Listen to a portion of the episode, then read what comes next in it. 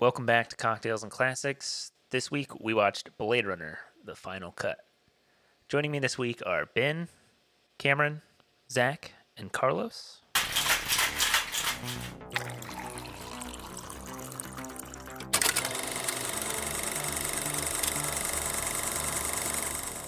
And to start this thing off, I'm going to pass it over to Carlos. He's going to give us our drink for this week.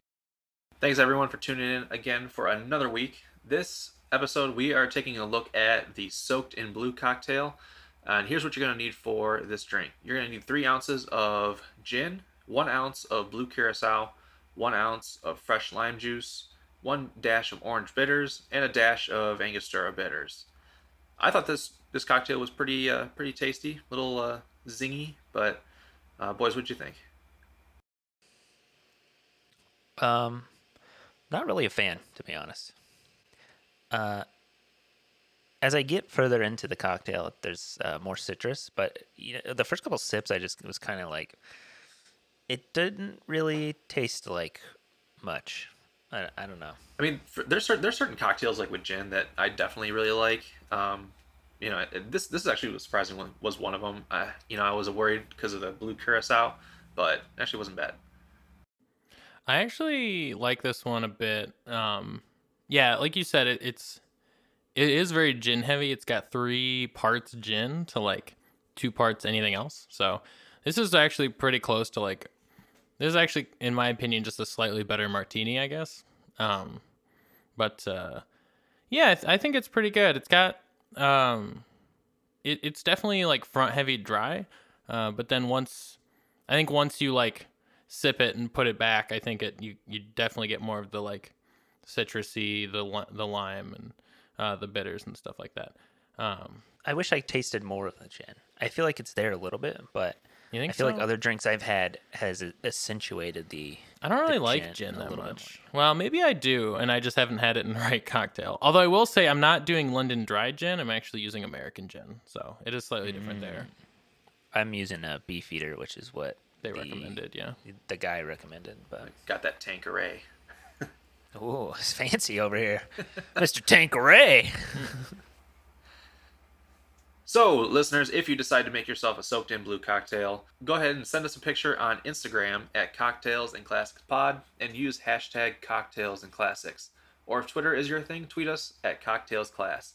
We would love to see how your Soaked in Blue cocktail came out and what you thought of it. If you're interested in making this drink, be sure to check out the show notes below for the recipe. And if you haven't seen the movie Blade Runner, sit back, sip on this week's cocktail, the Soaked in Blue, and enjoy the show. There will be spoilers from here on out, so heads up. Otherwise, continue on for our post-movie discussion. This week, we watched Blade Runner, The Final Cut, uh, directed by Ridley Scott, based off the novel Do Androids Dream of Electric Sheep by Philip K. Dick.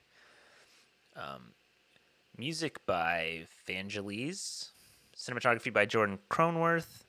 Um, Harrison Ford stars, Rutger Hauer, uh, Sean Young, Emmett Walsh, who I never realized was in this movie.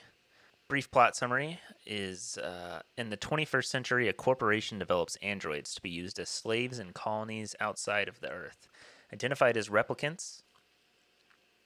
In twenty nineteen, a former police officer is hired to hunt down a fugitive group of replicants living undercover in Los Angeles.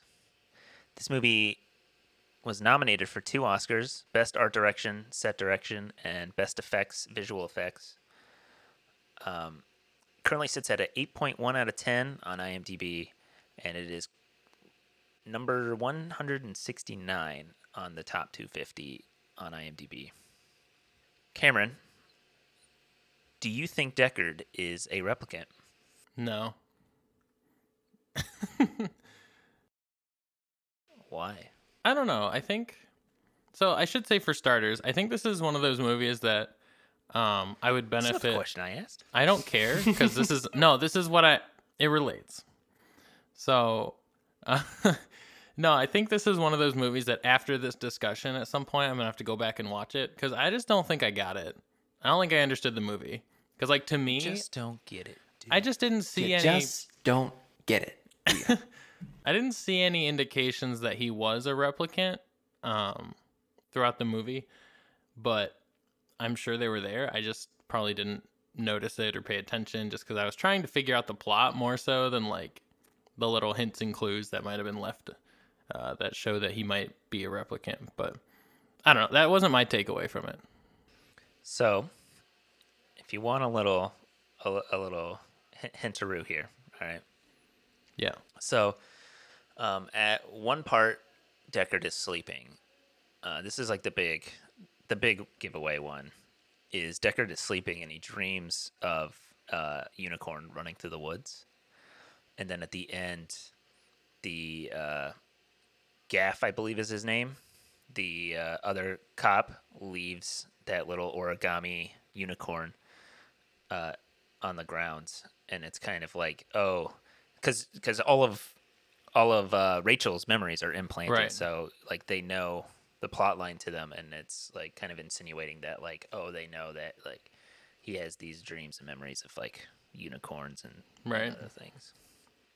The other the other one is like, I believe when he's at Tyrell, uh, Tyrell asks him, or Rachel one asks him, has he ever taken the the test? Rachel asks him, yeah, himself. Um, and I, kind of the theme of the movie almost is is kind of semi like free will. Like he has this mission to like go do this thing, and, and that's like literally what replicants are, is that they're set to do this this one mission, and like once he does his thing and he takes care of these replicants, he's he's done, you know? Yeah, I'm not sure about that. I mean, there is a second movie, right? And he's in that one, and replicants only have a shelf life of four years, right? Like they only last four years, I think. Yeah. Well, but if he's a new model, I guess. Do they address that in the in the new movie? It is. I I mean, I don't want to spoil it for you. Maybe we watch it on another one, or maybe you watch it on your own. Um. But yeah, I I won't I won't spoil anything for the new movie. Okay. Just because there's there's there's more to it. Gotcha. So yeah, I don't think I didn't come away from the movie thinking he was, but I mean, what you're saying also makes sense. Like, those clues are interesting, but again, like those are just things I didn't pick up on. Oh, so uh, Ridley Scott in an interview, Sir back in, uh, Ridley yeah, Scott, sorry, Sir yes, Ridley sir. Scott, uh, Sir Ridley Scott said in two thousand seven that Deckard was one hundred percent a replicant. However, Harrison Ford said, "No way, Jose." So interesting. Take that for what you will. Maybe he is. Maybe he isn't. I'm actually surprised that Harrison Ford had a strong stance on any character, because I feel like every interview I've ever seen with him, people ask him questions. He's like, I don't give a fuck. I'm just Dude, in so it for the nonchalant. money. He does not care. Right. At like, least it seems that way. Like, I'm just people, here to crash planes and survive. Like he always gets the question. Oh, no. He always gets oh, the questions no. of like uh, badass. I don't know, but I mean, I feel like secretly Harrison Ford is uh is, is pretty deep. My uh, my brother actually ran into him at the Art Institute in Chicago. And uh, he was just kind of standing in front of this painting, just kind of mesmerized by the thing. And, he was, and I was like, well, I'm like, did you go up and like say hi? He was like, no, he kind of just seemed like really deep, like deep in thought about the painting. It was definitely not Harrison. He was First lost. Hand account. And he, he was lost a... and he didn't know how to ask for help. Your brother just left him stranded. And then everybody stood up and clapped. That painting's name, Albert Einstein. Yeah, I never know. That was, that was like that was last year, I think we ran into him. Yeah, it was, yeah. So uh, I guess I guess that's I well, guess that's where he was hiding from Blade twenty forty-nine. You can't say he ran into him. It's where he saw him at a at a museum. You could say he ran into him if he like went up and talked to him, but don't be like, oh, I ran into Harrison Ford the other day. Oh, nice. Just, we shot the shit, you know. You just saw some old I white mean... guy standing looking at a painting. It wasn't even Harrison Ford. I asked him who shot first, and he said to go fuck myself. You know, those sorts of things. It's really weird. He was like, just, me, you know, if you don't run. Classic Harrison Ford. Yeah, uh, what I was gonna say is he apparently he's been asked many times for Star Wars, like who who shot first, and he's like, I don't care. He just tells them he doesn't care. Yeah, I don't I mean, know if he's maybe super he, deep. He, he's maybe other movies he cares yeah. about more. He, he's really got a way of uh, sometimes rationally detaching from his characters. Or like people ask him why he did his most recent movie, which is the dog one, where he like Call would the pet the, the human as if it was a dog. And he's just like, Money. That movie looks so bad. They're like, why'd you do this movie? Money. He's Mister Krabs, essentially. Hey, I like least, money. You know what? At least he's honest about it, and he's not one of those people that's like, why'd you do this shitty movie? Man, it had a great script. I just thought it was going to be much better than it was. He's just straight up like, why'd you do this? I got paid? The fuck do no, you I, mean? I respect it. I, I respect it for sure. Props. I definitely like that he's straightforward, and he's like, I do this for money. Yep. So, yeah, like, you guys keep I mean, paying me to do this stuff. I keep doing it. Yeah. Why do you guys? The do dude this? was a fucking money machine in the in the like seventies and eighties. Oh. Dude was in like Star Wars, Indiana Jones, Blade Runner. Like, but, come on. But all of those, he was probably like, "Oh, it's five o'clock. I'm going home." Let's be honest. Star Wars Episode Seven, he kind of phones it in. I don't think that's true. I don't know. I mean, he, he wanted to, to die. Do. This is way divergent, but he wanted Han to die in five. He tried to convince George Lucas to kill him off in Episode Five. Please, and he please George. Please. There's another opportunity. They're paying a lot more money. George, please. I feel like it was more so it makes more sense for the character to die here, but George, you probably also maybe want to do something I've else. I've got a know. giant movie contract with Paramount on the table. I really need you to kill me off in this one. How about no? I could... I no, no, no, Harrison. Just like deadpan. You got to come back for Episode Seven. I can't kill you off. Episode Seven. We're making more of these things. We're not even on three yet. No, no, no. This is six. They should have just done the solo movie, but had Harrison Ford do it oh, as like as an old man and just play it off like he's like he's, uh, like, he's like he's in his twenties. Like his, his oh. hair is clearly like spray painted brown. Like. No, they got to do a C G I like The Irishman, you know? Oh, no. Cameron, you don't think Deckard is a a replicant, but what were your initial thoughts on Blade Runner? Yeah, so like I said earlier, I feel like I just didn't get it. I don't know. It was a fine movie, um, and it was shot really well, but it was pretty slow. And like I said, I just I just don't think I understood the plot, like the like the depth of it. And it's definitely a movie that I would want to come back and watch after this discussion. Because, like, it wasn't bad. It was just, like, without more information on, like, kind of what to look for, I don't think I'd, like, watch it again. I'm enjoying this because I told your wife that you would hate this movie. So. No, I, I didn't hate it. He I just, did, in fact, I guess, say that exact thing. He's going to hate this movie. Yeah. I don't. I didn't hate it. I just, like I said, I just didn't understand it. Maybe. I don't know. I'm willing to at least give it that, but I just don't think I got it. So I'm just going to come out and say I fucking love this movie. Um, we're just going to get that out of the way because I'm going to fucking gush over it. All right. Uh, what I mean, gush? It just combines it combines everything I freaking love, though. Like, I love noir films. I love, like, hard sci-fi. I, I love the cinematography. I love the synth score. You You put it all into one nice, neat package for me, and and mailed it to me. And Dylan will take I, that package uh, yeah. all mm. night long.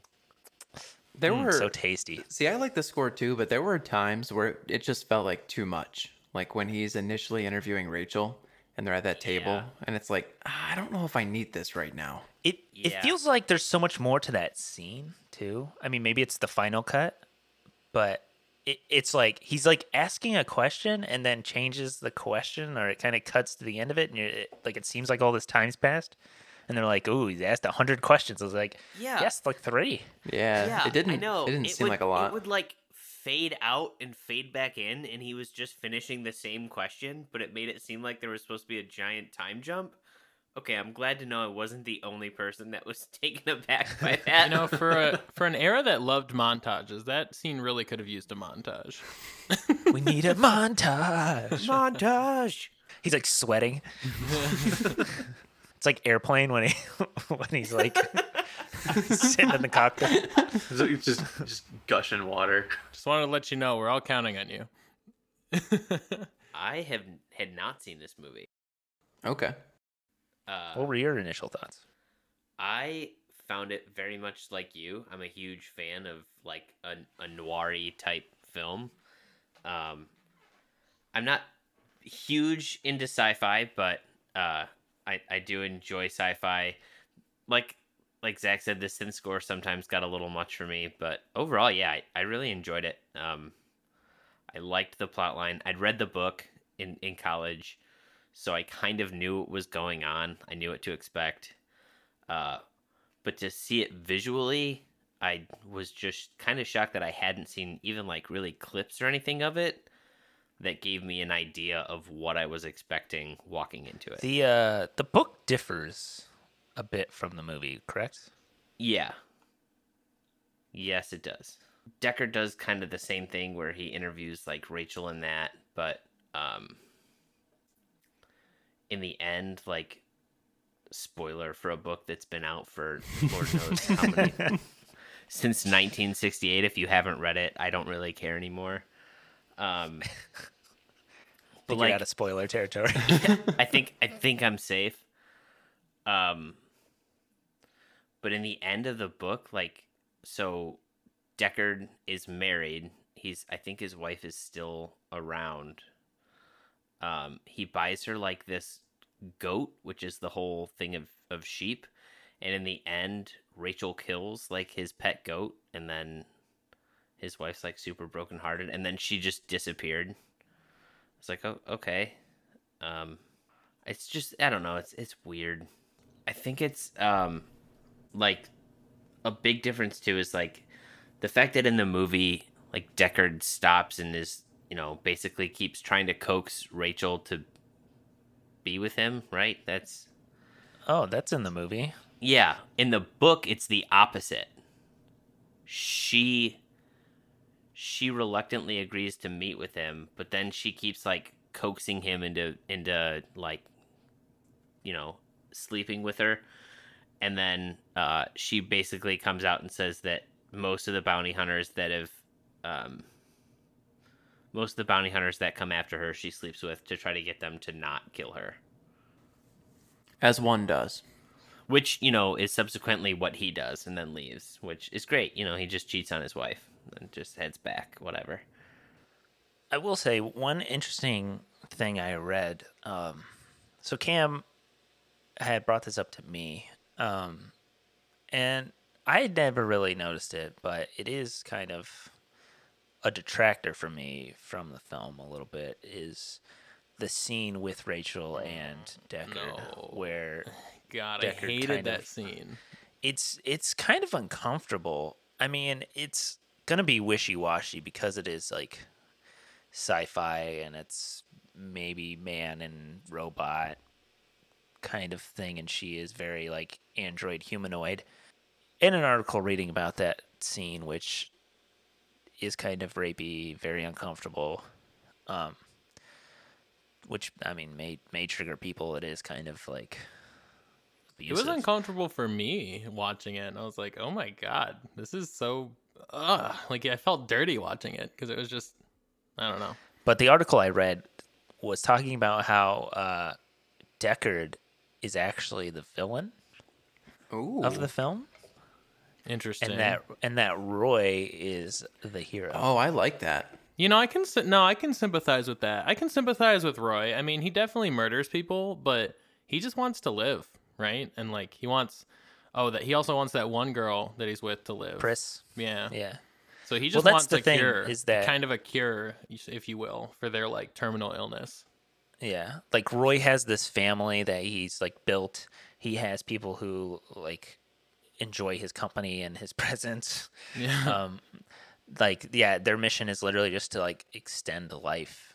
Like, sure, they're like they're also killing people, but like they just want to extend their life. And then you have Deckard, who is like the loner. Uh, he's like grumpy at the world, and he's chasing them down to like basically murder them one by one. Um, and and he's not a good guy necessarily.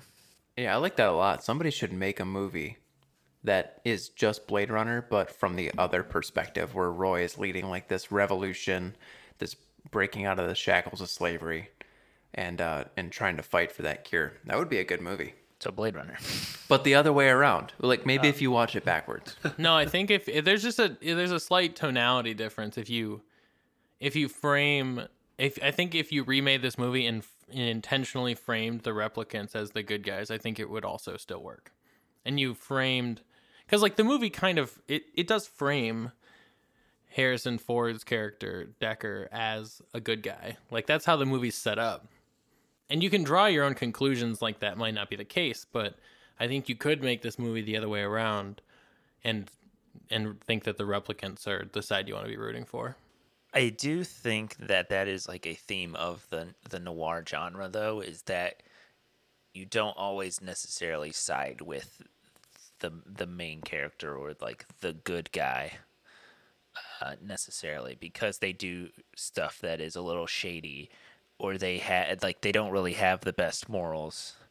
They're, like, their moral compass is a little off. Yeah.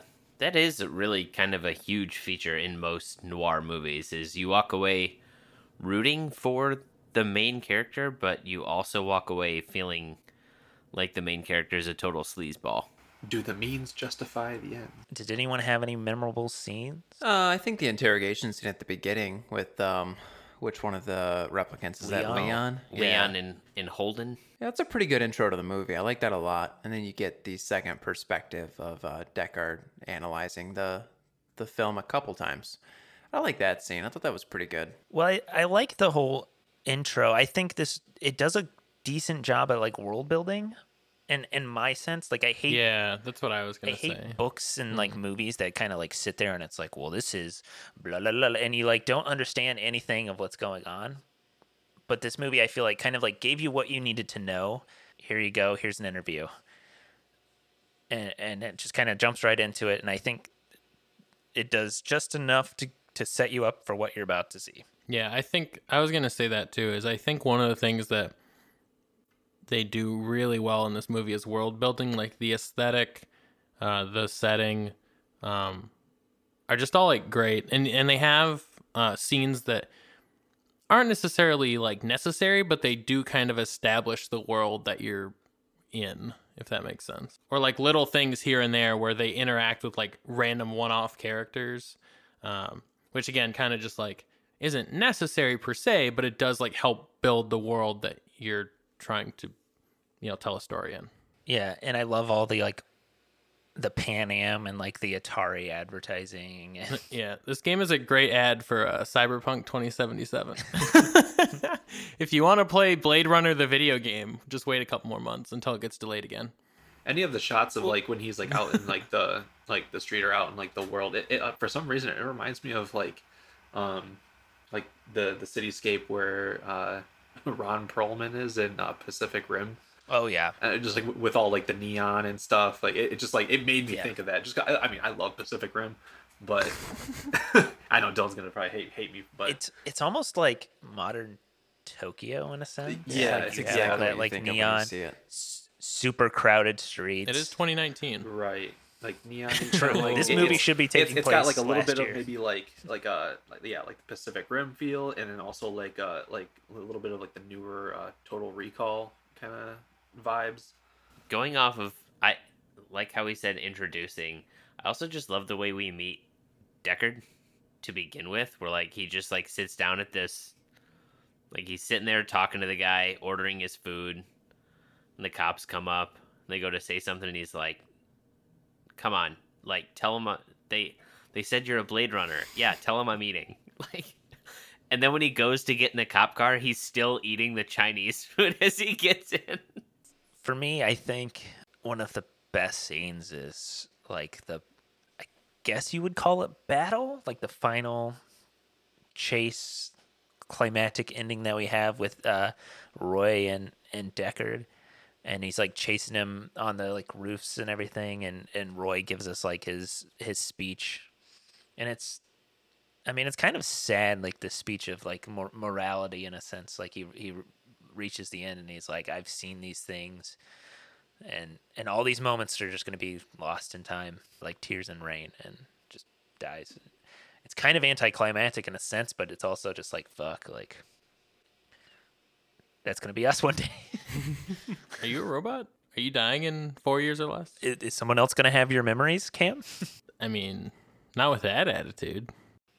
I'm going to go out like Nixon, put my head in a jar, carry me around for a little bit, and I'll just chit-chat like that. The cinematography of this movie is fantastic. Um, the the neo-noir, like harsh lighting, super moody. Uh, the scene where they're interviewing Rachel and they've got the like water reflections on the wall behind them doesn't make sense in reality at all, but just looks so freaking good. Um, the scene where they kill Miss, uh, is it Salome? I believe the uh, the, the one with the snake. Yeah, yeah, this the snake lady, and she's like running through the like glass, and he like shoots at her, and just, the score kicks in. Oh, it's mm, tasty, so tasty. Yeah, I'm a sucker for a painted backdrop. I really enjoy that. And then they blend it in with the rain. It looks really good in this movie. Yeah, for an eighties movie, the the yeah the the backgrounds and everything look great. There were only a sometimes where it was kind of like clear they either added C G I later or did some things where I was like, eh, that doesn't look that great. But overall, it was really good. Like at the very beginning with the uh, the, yeah, fire with the fire burn-off towers. Yeah, I was like, ugh. Looks like I made that in Sony Vegas. I I think they actually probably redid that one in the final cut or whatever in like two thousand seven too, which makes it a little worse. I will say, two of my favorite movies... This and The Thing both came out in the same year, and I feel like both are look as good as the day I saw them. And maybe that's because they did all the work practically, and and it and it just kind of like is timeless in a sense. Yeah, I feel like you watch stuff with C G I from the nineties, and it's kind of. You're like, oh. Yeah, there was definitely... I mean, the good thing about those movies is that without the movies that did C G I really poorly, we wouldn't have the movies today that do C G I really well, because you have to have early adopters and investors in that technology for it to grow.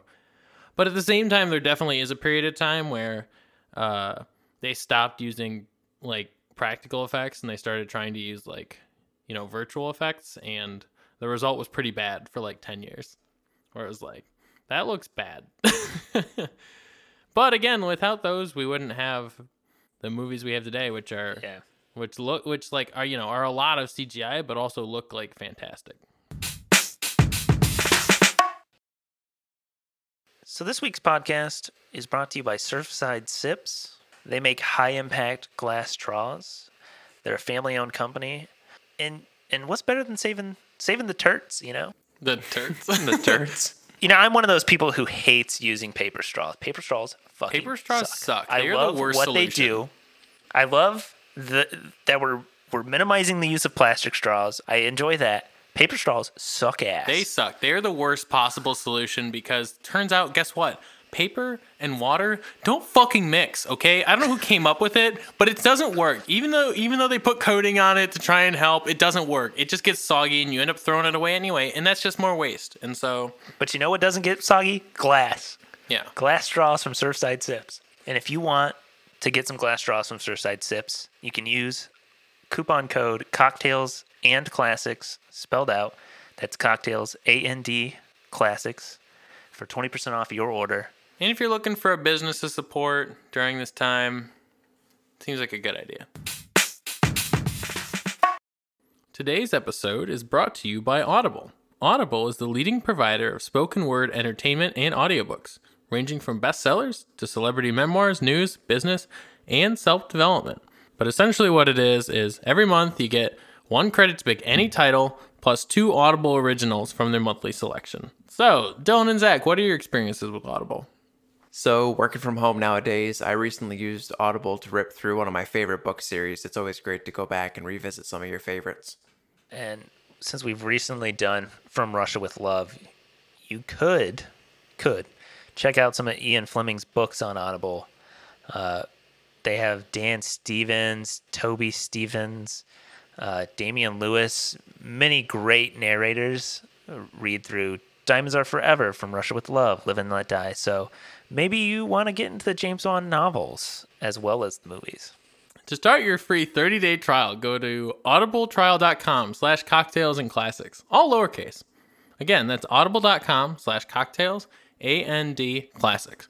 After your free trial is up, it costs fourteen ninety-five per month. However, There are no commitments, and if you can't decide what to listen to, that's okay. You can roll your credits over up to one year. A little bit of a tradition around here is Zach takes over and gives us a trivia quiz. Zach, take it away.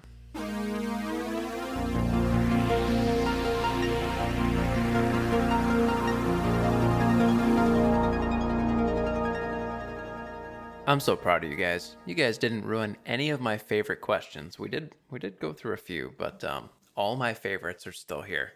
So let's go ahead and get started. We'll jump into the first one.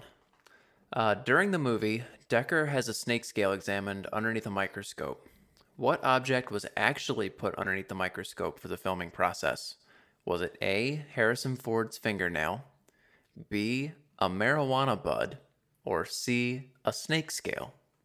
I think I'm gonna I'm gonna say I'm gonna say A is Harrison Ford's fingernail. I'm gonna go with the meme answer and say it was a bud. I mean, it is the eighties, uh, so I. But was it that color? I don't remember if it was that color or not.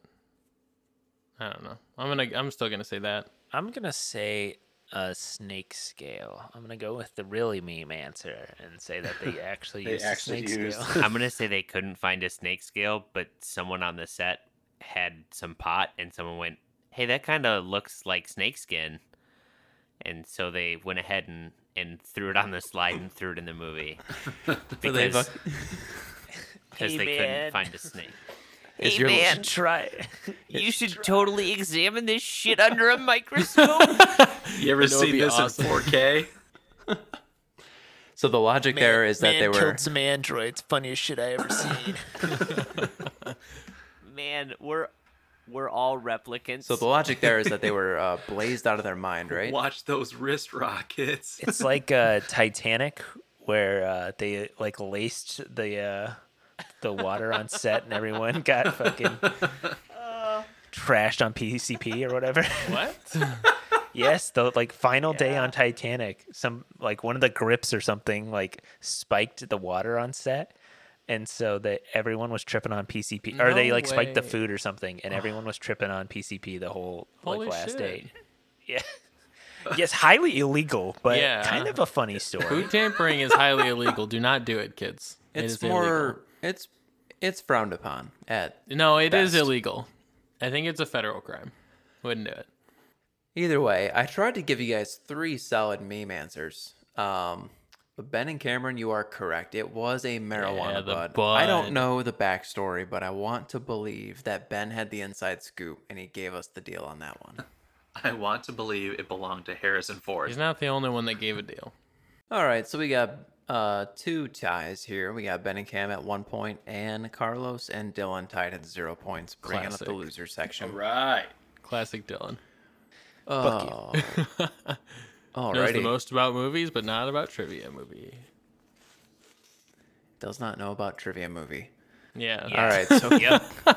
Who's the real? I meant who's what the I real said. Idiot now. oh, ah, who dumb now? Oh, who dumb no. now? How the turntables.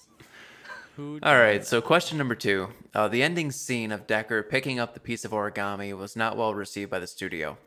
So the U S theatrical cut of the movie instead contains some unused footage from another film that has already been covered by the Cocktails and Classics podcast.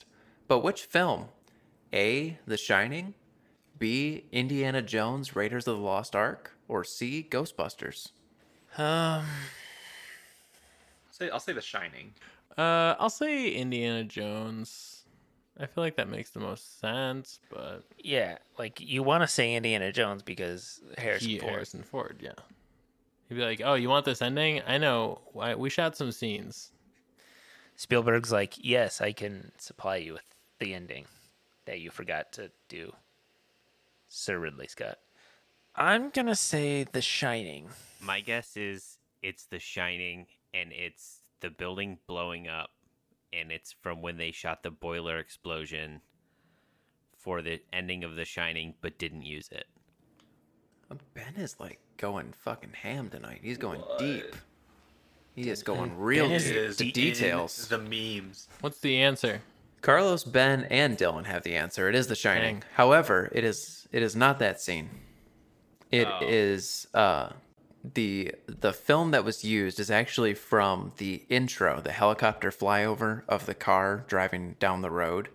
Um, but there's no footage in uh, Blade Runner of the car itself. It's just a helicopter flying over the mountains. Why the hell was that in the movie?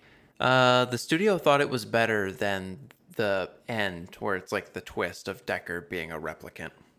They they have this nice monologue. Roy's monologue kind of fades as you just get this helicopter shot over top of the mountains. That sounds bad. Didn't make the final cut, so. Right, it doesn't make any sense. Uh, speaking of cuts, uh, question number three. How many different cuts of this movie exist? Is it A, two, B, four, or C, seven? Officially or? Official cuts of the movie. I, I'd like to think four. I'm going to say seven. I think that there were seven cuts of this movie. Do you want to give us a very detailed reason why? Go yeah, my dad's uncle worked for Facebook. Oh, yeah. forty years before. Yeah. I'm going to say four. I can think of three off the top of my head. And I'm thinking there's just going to be like the... the I can I can think of the theatrical. They released a director's cut in like... the what two thousands or something.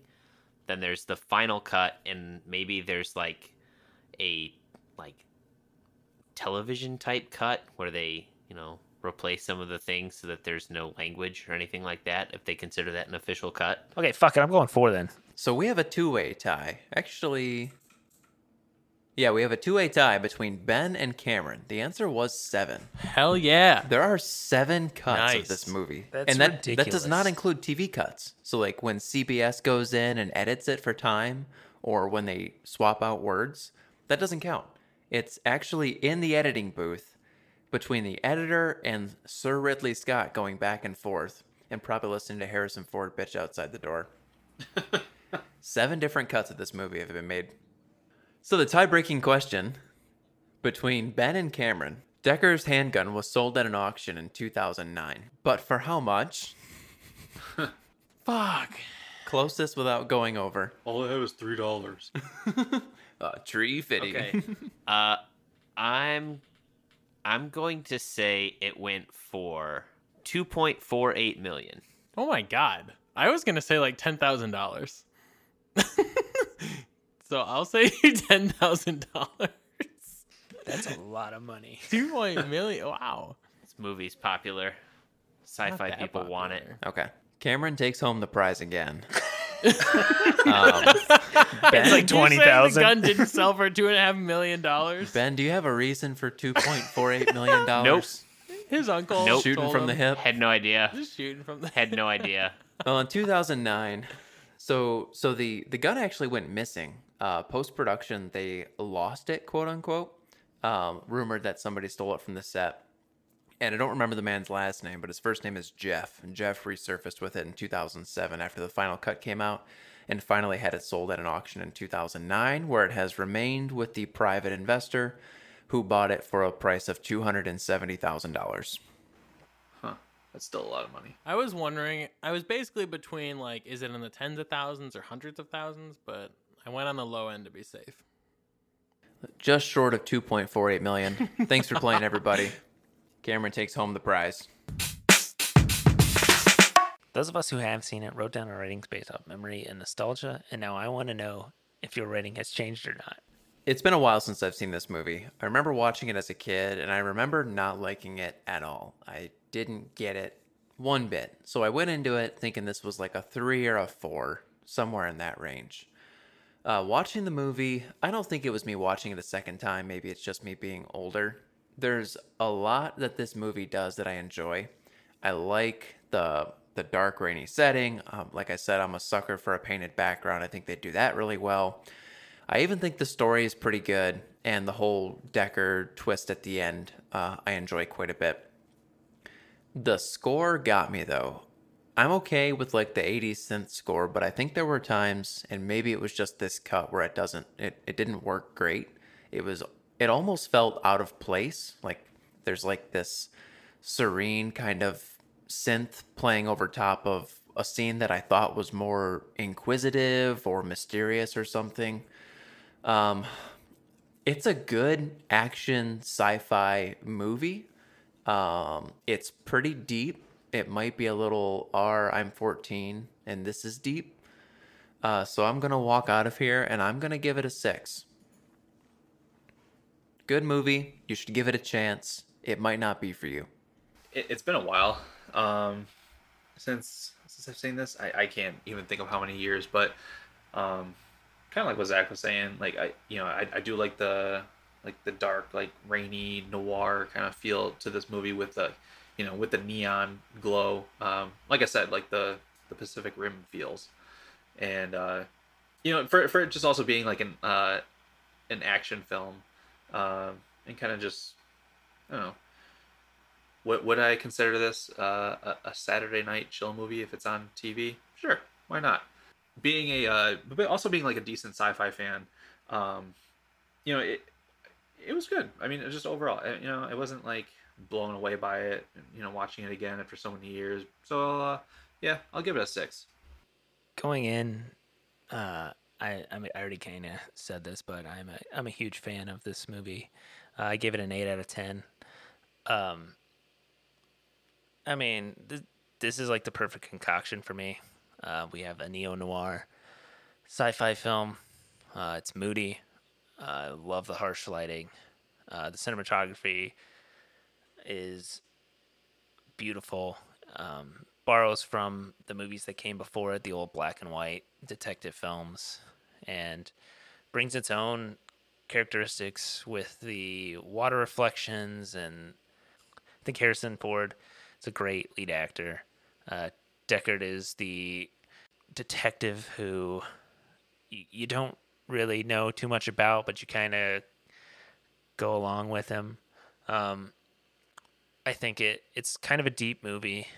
Um, it's definitely more thought-provoking sci-fi than it is like an adventure film. It has a little horror elements at times. It's very dark and moody, and uh, I, I mean, I love it. Every time I watch it, it it grows on me. So uh, with that, I'm gonna give it a ten out of ten. This is perfection, I think. I it's Ridley Scott's best film in my eyes. Uh, let it be known. This is this is Dylan's first ten out of ten. Yeah. Oh, ho, ho, ho. Wow. Wow. It is. Uh, All the President's Men came close. It was nine point five. Yeah, but... nine and a half. Yeah. Going into this episode, I had not seen Blade Runner. Um, I'd heard about it. Like I said, I read the book years ago. Um, but I was kind of interested to see the movie, and and I didn't really know much about it going into it other than Harrison Ford's start in it. Uh, that being said, within the first ten minutes of the movie, I was very impressed and surprised at how much I was already enjoying it. Uh, much like Dylan, I'm a big noir fan, so that kind of a feeling grabbed at me immediately. Uh, I liked kind of the way it balanced with the sci-fi genre. Um, there were a couple things, like, like Zach said, sometimes the synth music for me didn't line up, and I don't know if it was just this cut. Uh, you know, this the interrogate. I don't want to call it interrogation. The scene where he gives the test to. Uh, Rachel. Rachel seems like it is supposed to fade into him asking multiple questions, but it just kind of fades out all while he asks one question. It seems kind of weird to me. Um, I do want to say, though, the one thing that I, I also really enjoyed about this movie was the acting by the actors and actresses playing the replicants. Like, there's a lot of times you sometimes see an actor and they're acting kind of stiff and uncomfortable, but in this, it they almost did it intentionally, and it and it worked. Um, even to, like Sean Young's portrayal of Rachel, where she kind of acts slightly rigid and stiff to the point where you're when they're doing the interrogation, it's kind of a, is she or isn't she? Um, but overall, I enjoyed the movie. I really liked it. I gave it an eight and a half out of ten. Like I said at the top of this thing, I felt like I didn't personally get it. Like, I didn't really quite understand the movie, I think. Uh, some of the nuances of, you know, like, for example, whether Decker is a uh, robot or not kind of went over my head. Um, and I'd like to, at some point again, watch it just to see if I can pick up on those details. The world building was great. The the atmosphere was really good. Um, being able to set that that tone was really nice. Um But as others have said, um, you know, at least for me personally, the pacing was very slow. Uh, it kind of dragged a little bit. Uh, the plot was kind of murky a little bit. Like, I, I, I didn't feel like it was, like, super exciting. Um, but it, maybe that's just not this type of movie, um, which is fine. Um, like I said, I, I don't think I got it. Uh, so I think I'm going to give it a six and a half out of ten. I thought it was all right. I probably would increase my rating after watching it maybe another time, um, especially after reading some things, uh, like some people's opinions and thoughts on it. Uh, but I, I'm going to leave it at a six and a half for me. If you enjoyed this, don't forget to rate and subscribe. Find us on Instagram at Cocktails and Classics Pod and send us your movie and drink recommendations. Check out our sponsors, Surfside Sips or Audible. And don't forget to watch responsibly.